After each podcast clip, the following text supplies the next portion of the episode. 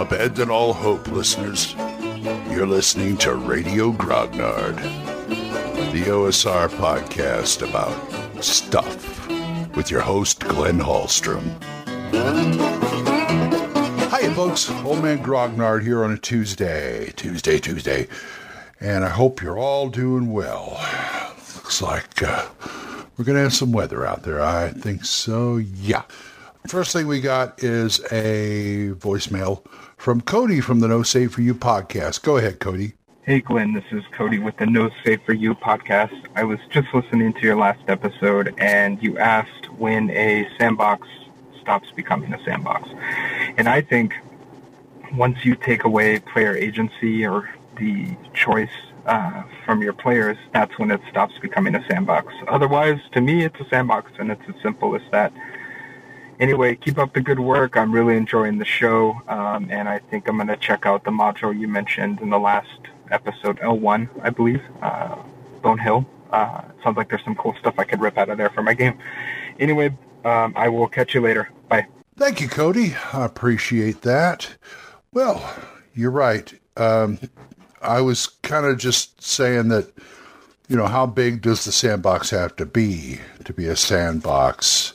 That's what I was going for. But you are absolutely right. Player, a player agency is gone.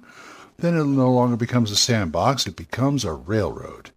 And that's not a good thing. There should always be player agency, more or less. And I'm for that. And I'm glad I'm glad you're going to check out L1. I think you're going to find a lot of stuff in there that's interesting. So thank you very much for sending that. I want to talk about your campaign world how much stuff you cram in it and how do you work it to make it feel like yours. What I mean is a lot of people, a lot of first time dungeon masters, especially young folks, they tend to want to, they'll just grab anything out of the monster manual, throw the whole monster manual into the game. And, you know, I've always said art begins at a taking away.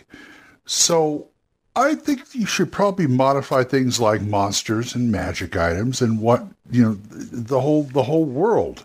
And what I mean by that is when you're starting out, yeah, you you just play in the fantasy generic type world. But once you go along, you start, you know, adjusting things and taking things away, maybe adding some things. And it's all part of the growth of your campaign world. But, you know, there can be too much. You, you never should put too much in a world. I've seen a lot of peoples who do stuff like, oh, we don't have orcs in our world, or we don't have elves in our world, or, or something like that, or the clergy is all powerful and so they don't let clerics go out and adventure.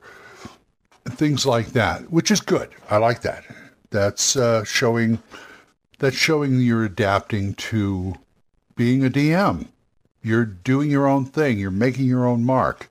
But some people, whatever monster they find, they'll throw into their world, and that makes kind of a hodgepodge of stuff. You never know what you're going to find.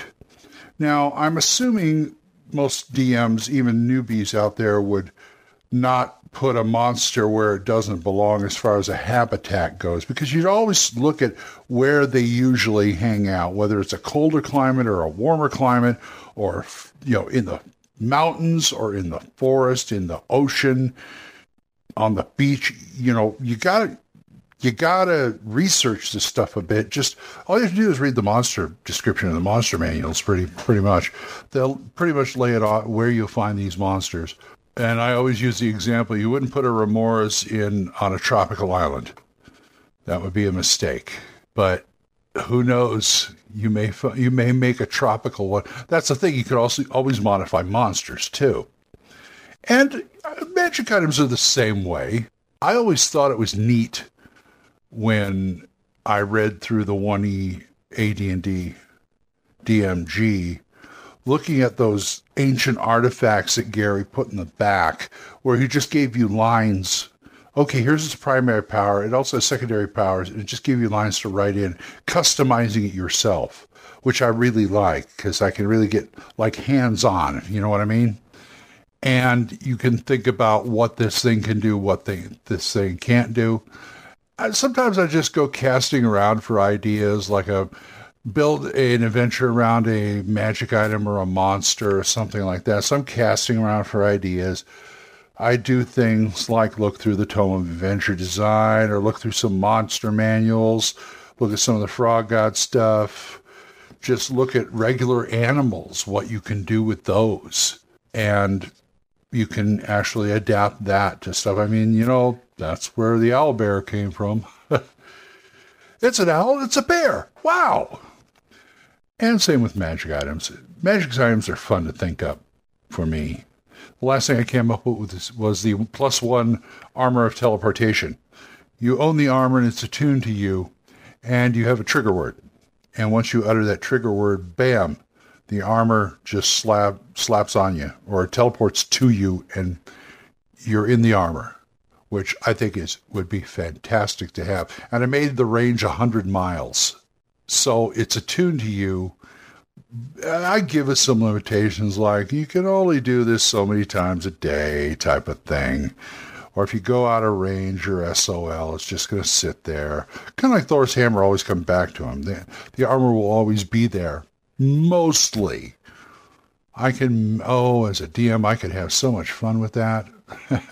Boom, you just got the pants. Boom, you just got one arm. Say it was full plate. Boom, the helmet just comes because somebody's holding it or something. I don't know. It'd be funny anyway. I, I, like stuff like that. I also have one I think I took out of a book somewhere. I can't remember uh, a magic item where it is a small. It's a small replica of a door on a necklace on a on a wherever around your neck. And so many times a day, if you're somewhere and you tap the door, all the doors in an area fly open, whether they're wizard locked or not, whether they're regular locked or not. And it's like, man, you could have, you can get into so much trouble with that. I mean, yeah, it's handy to open a door, but it does it in an area. oh man, oh man, I just give that to my players and just watch the carnage. Oh boy. Anyway, that's my thing. You gotta you gotta think about it. You gotta balance it out. Pick and choose things. If you want to come up with something new, just make sure you can fit it in your world. Because I'm looking at some I'm looking at some campaign worlds like the Midderlands, which I love. I absolutely adore the Midderlands. But I look at all the monsters in there, and they're really kind of weird and kind of they did stuff to him. Some are mutated, some he just sort of tweaked. But I'm looking at him and I'm thinking, how do I fit regular like orcs and goblins and giants and stuff in here? And is it going to clash? You always worry about that.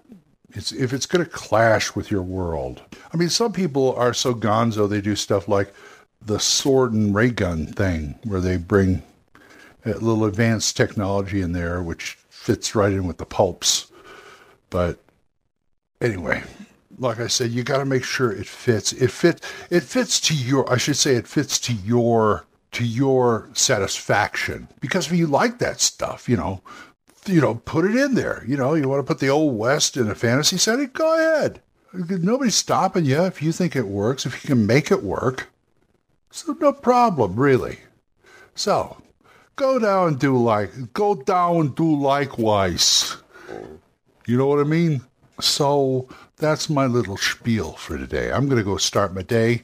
And if you want if you want to talk about this or anything else, drop me a line at oldmangrognard at gmail.com or leave me a voice message at Anchor. And we're monetized, so as little as 99 cents a month you can support this program. And I thank you. So, keep the dice warm, and I'll talk to you later. Bye bye. Questions? Comments? Send them to oldmangrognard at gmail.com. We'll see you next time when Radio Grognard is on the air.